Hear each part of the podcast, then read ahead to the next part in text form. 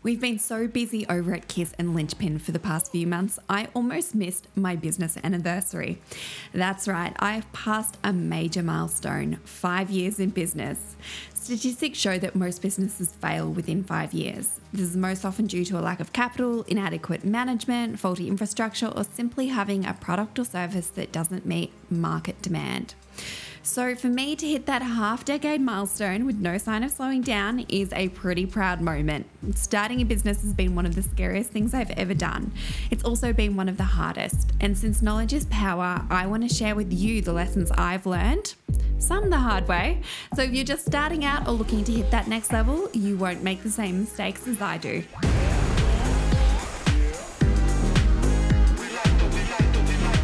Welcome to the Boom Your Biz podcast, a podcast for the movers, the shakers, and even bigger action takers in business. I'm your host, Sonia McIntyre Reid, and each week I'll be exploring the question of what really makes businesses and organizations thrive. I'm on a mission to educate, empower, and inspire business owners and myself along the way.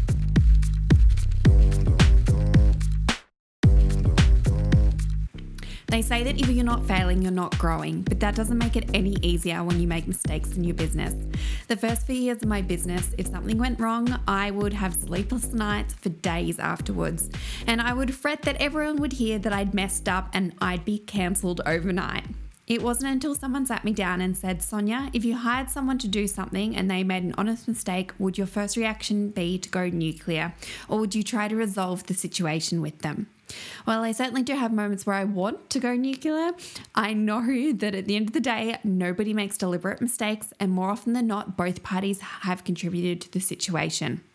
In my business, it's often a lack of communication that causes the issues. A vague brief, unrealistic expectations around deadlines or project timelines, or the old, I don't know what I want, but it's not this, that happens every now and then. One thing it took me a while to get my head around was that the only way to really learn is to try something and fail. And if you want long term relationships with your clients, teething issues are often part of the process. So, here are a few of the problems I've faced in the past five years and what I've learned from them. Number one, relationships are everything. If you've been following along for a while, you know that my business grew really organically at the beginning. I was working full time for a not for profit when a family friend asked me to build a website for their business. I had no idea how to do it, but I figured it out and delivered a finished product. They recommended me to someone else who recommended me to someone else, and the rest is history. There are loads of digital marketing agencies out there, so it's not enough to do a decent job anymore. You need to build genuine rapport with your clients, and that takes a whole team effort. Nothing makes me happier than getting a message at 4 pm on a Friday from a client who wants nothing more than to say, These ad results are amazing. I'm so glad I met you. Except maybe the messages I get regularly from my team saying, I love this client. It's taken a long time for me to get to a place where I'm confident to say to those less than lovely clients, This isn't a good fit. And it's a lesson I had to learn the hard way, but our no high maintenance client policy means that my team are much happier. And when we're happier, the quality of work we produce is so much better. The next lesson things won't happen as quickly as you want them to. I thought that I could start my business in January and have a massive agency by the end of the year. Not only is that sort of thinking incredibly unrealistic, but I am so grateful that that didn't happen. You need time to put systems in place, and if you grow too quickly, it becomes one big old mess. For us, I needed to figure out our onboarding process, invoicing workflows, and more. This is where trial and error comes in. If I had been juggling training team members, onboarding new clients, chasing up invoices, and trying to secure new business all at once, things would have fallen apart very quickly. It's like playing a video game. You don't start at level 10, you start at level 1 and work your way up. Things that you learned in level 1 will help you at level 10, but there's no way to shortcut your way there. One thing that has helped me was to keep a wins list in my phone. When I had to register for GST, hiring my first contractor, then my first full timer. Every time I met a new revenue target, plus screenshots of messages and emails from happy clients. Keeping track of your progress and milestones so you can look back and see how far you've come will help on those days when you feel like you're a business failure. And believe me, no matter what business you're in, the day will come. Sometimes it'll come several times a week. As I said, you don't want to grow too quickly, especially if you don't have a solid foundation in place. I'm seeing this exact thing happening to a friend of a friend who has an in demand service and is growing her business at lightning speed. She has four times as many clients as I would expect someone at her stage of business to have, and maybe half the staff required to service those clients well. Her churn rate of both clients and staff is absolutely staggering, and I can't help but think that if she slowed down while she's still in the stage of developing systems and processes, took a little more time to hire staff to make sure they're a good cultural fit, and waited until she had the money to invest in team training before introducing new services, she would be able to build that solid foundation. What she's doing right now is building on shaky ground. If you're in the same place, I know you're impatient. Believe me when I say that the systems and processes will save your business and also your sanity. If something happens to a member of your team, you want to make sure that the work can go on. So make sure that each team member's roles and responsibilities are clearly outlined and that those day to day processes are documented and documented well. Systems and processes also mean that any new team members that come on board will have a clear roadmap for how your business operates from day one, and that enables you to provide consistency of results to your clients. Next up is cash flow and what I've learned about it. It's painful to look at your bank account and think everything's on track and then get a massive tax bill and then invoices from your contractors, and then your team's payroll expenses. As I mentioned at the beginning of the episode, most businesses fail due to not being able to keep up with their running costs, and there are a lot of costs you may not have even considered when you sat down to write your business plan. For example, we spend at least 4000 a month on our tech stack. These are things like content schedulers, graphic design software, and other subscription, not to mention running costs when you have a team. I've always put at least 30% of every payment I receive from a client into a separate account. This means I'm not scrambling to find money come tax time. That that doesn't mean I'm a paragon of financial virtue. I made some poor financial decisions earlier in the year, and I had to have a good look at our expenses and where we could trim the fat without sacrificing on the quality of our work. I know that many of us go into business for financial freedom, but I want you to take those rose colored glasses off for a second and really hear me. You may not get there in your first year, or second, or even third. I didn't even pay myself a regular salary for four years. And when I started my business, I didn't leave my full time job until I knew the business could cover my living expenses. Small business owners are often guilty of biting off more than they can chew which, as we all know, can lead to burnout, which leads me to my next point. Your health comes first. I've done a few episodes on burnout, but if you're a new listener, here are the cliff notes on my journey from the brink of being very, very unwell as a result of going too hard for too long. The timeline of what we've dubbed the disaster years started with me breaking up with my long-term partner of around seven years, followed by me moving back to Albury from Melbourne, being caught in not one but two major bushfires in the space of a fortnight, my mum passing away after a long health battle, getting caught in the UK right when COVID hit, and then trying to run a business with the uncertainty of COVID, which all culminated in me getting pneumonia and being told that slowing down was no longer a suggestion. It was absolutely essential if I wanted to avoid even more serious complications down the track. The ironic thing, this all happened before my team grew. And when I had to step away for almost a month, things kept rolling. Sure, there were hiccups, but it wasn't the dumpster fire I thought I was going to come back to on my return. Work is always going to be there. Your health is a little more precarious. I had to take a really hard look, not just at my business, but at my entire life to identify the habits and behaviors that weren't serving me. And there were a lot of destructive behaviors I had to give up. On paper, it might seem like I was doing the right things. But, for example, I was exercising a lot. Healthy, right? Not so much when you're running on just a couple of hours sleep and six coffees a day. I was doing loads of cardio as a mean to reduce my stress without realizing that I was putting even more stress onto my body that was already running on fumes.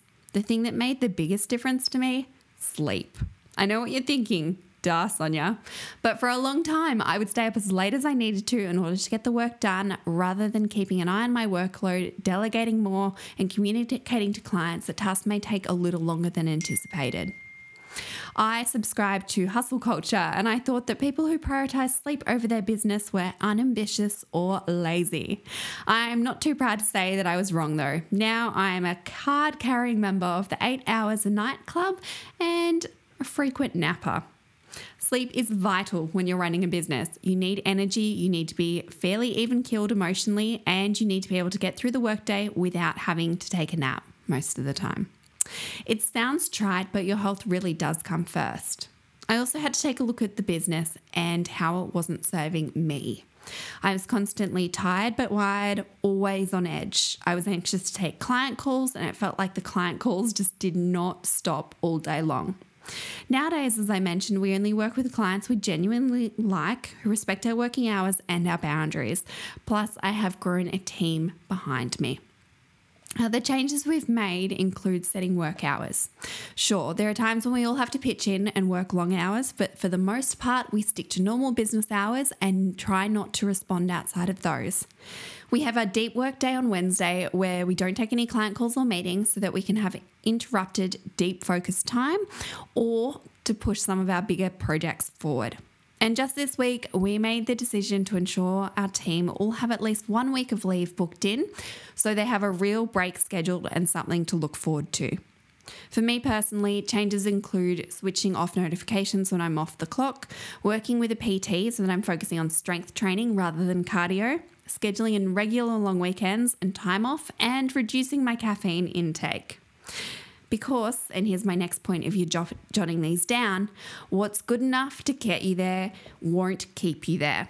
This is one of my favorite quotes. In our industry, you must be innovating, learning, and looking for new opportunities. Can you imagine hiring an agency who focused solely on blogs and organic content and ignored TikTok reels and Facebook ads? I look at other agencies that started off as traditional media agencies, think print media and PR who have tried to move into digital and have fallen flat. While it was certainly a smart move going into a space with unlimited growth potential, they usually don't have the flexibility and responsivity to, that is naturally baked in to digital agencies. The landscape has changed, and that means that in order to survive, you have to change with it. It can be tricky though. It's hard to strike a balance between how do I get through this workload and deliver, but also how do I stay up to date. There's no easy answer to this, but how we aim to navigate this is by making sure that if a team member wants to upskill, we give them all the resources and the permission to free up time to do so. We did really well for a month or two upskilling when our team was shiny and new, but lately I'll admit we have slipped into back into old habits, and this is something that we do need to work on. Our plan is to block out a day a month for each team member to upskill and to work on a cross pollination of our team's skill set. This doesn't mean that our advertising team will have to step in and create organic content if we get stretched too thin, just that when they're talking to clients about organic content, they understand the basics and can contribute to our strategy sessions from a more informed perspective. You have to be hungry to keep learning. If you're not, no matter what business you're in, maybe it's time to take a good look at it, what you're doing, and ask yourself is if it's really what you want to be doing. And if members of your team aren't keen to learn anymore, you need to ask yourself why.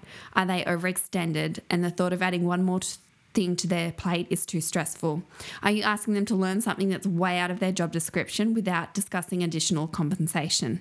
There are a number of reasons why someone may not want to add more to their workload, so fostering a culture of communication that is the honest is key. Which brings me to my next point your team is your business. It took me almost four years to employ a full timer on my team, and I wish I'd done it sooner. Up to that point, I'd been trying to piece together a team with contractors outsourcing and doing the bulk of the work myself.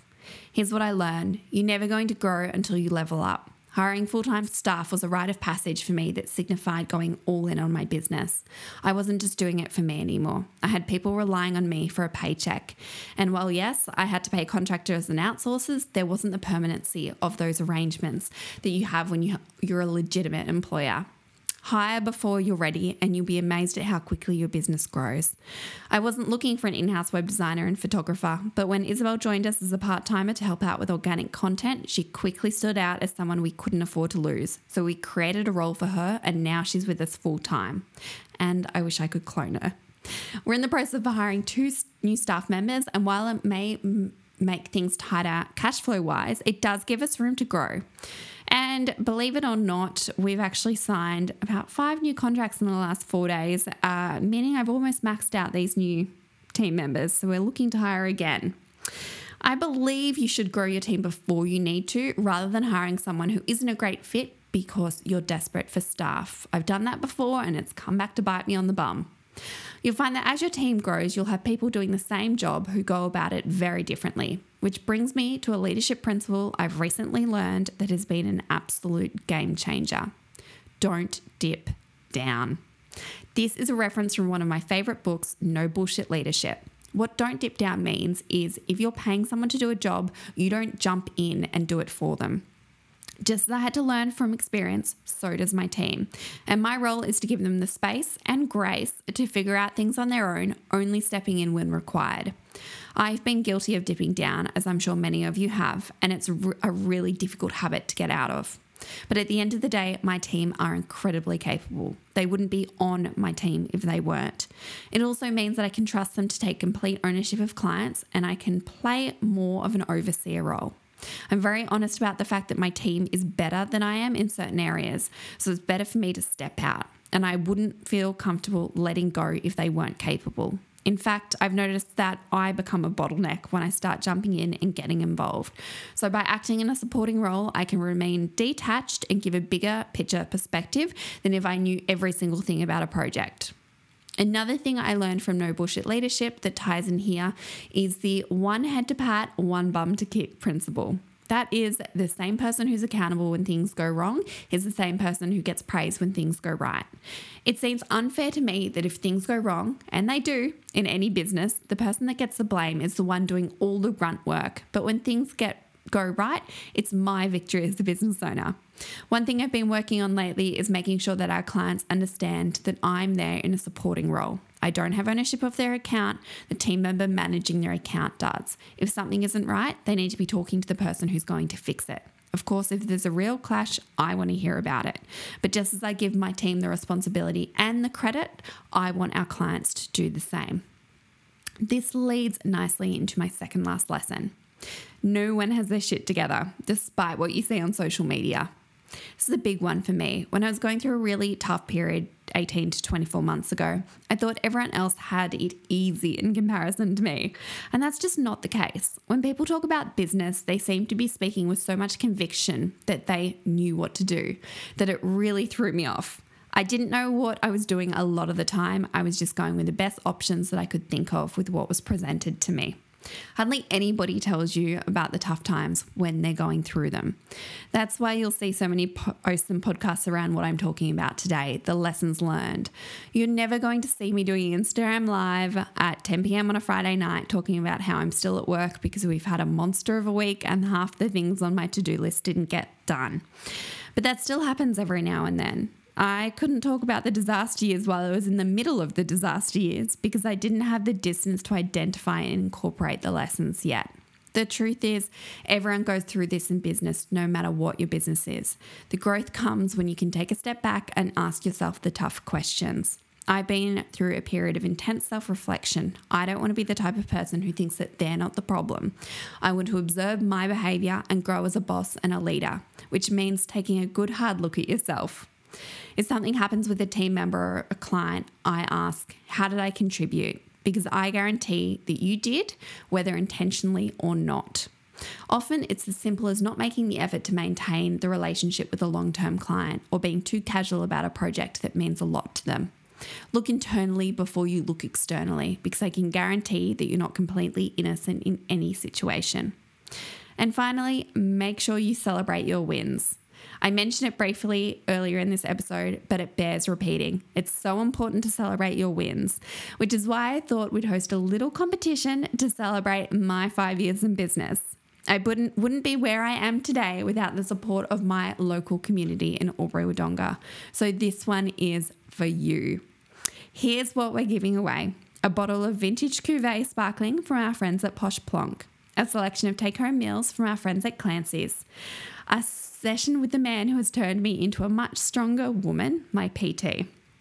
a book pack of my favorite books to uplevel your business knowledge and leadership skills, a facial and skin assessment from our amazing client Lux, a 40 minute marketing strategy session with me, a thorough audit of your social media accounts with our content specialist Lib, a mini photo sesh with our photographer Izzy, a Facebook ads audit with our head of digital and my business partner Nams, five car washes from Sud City, or Wodonga, a $100 Albury Brewhouse voucher, and a Dolce voucher valued at $100. This prize pack is valued at over $3,000. So make sure you look for the competition post on the KISS Marketing and Instagram and Facebook pages and follow the instructions to enter there. I hope this episode has been helpful and I can't wait to update you again when we hit the decade mark. Here's cheers to five years.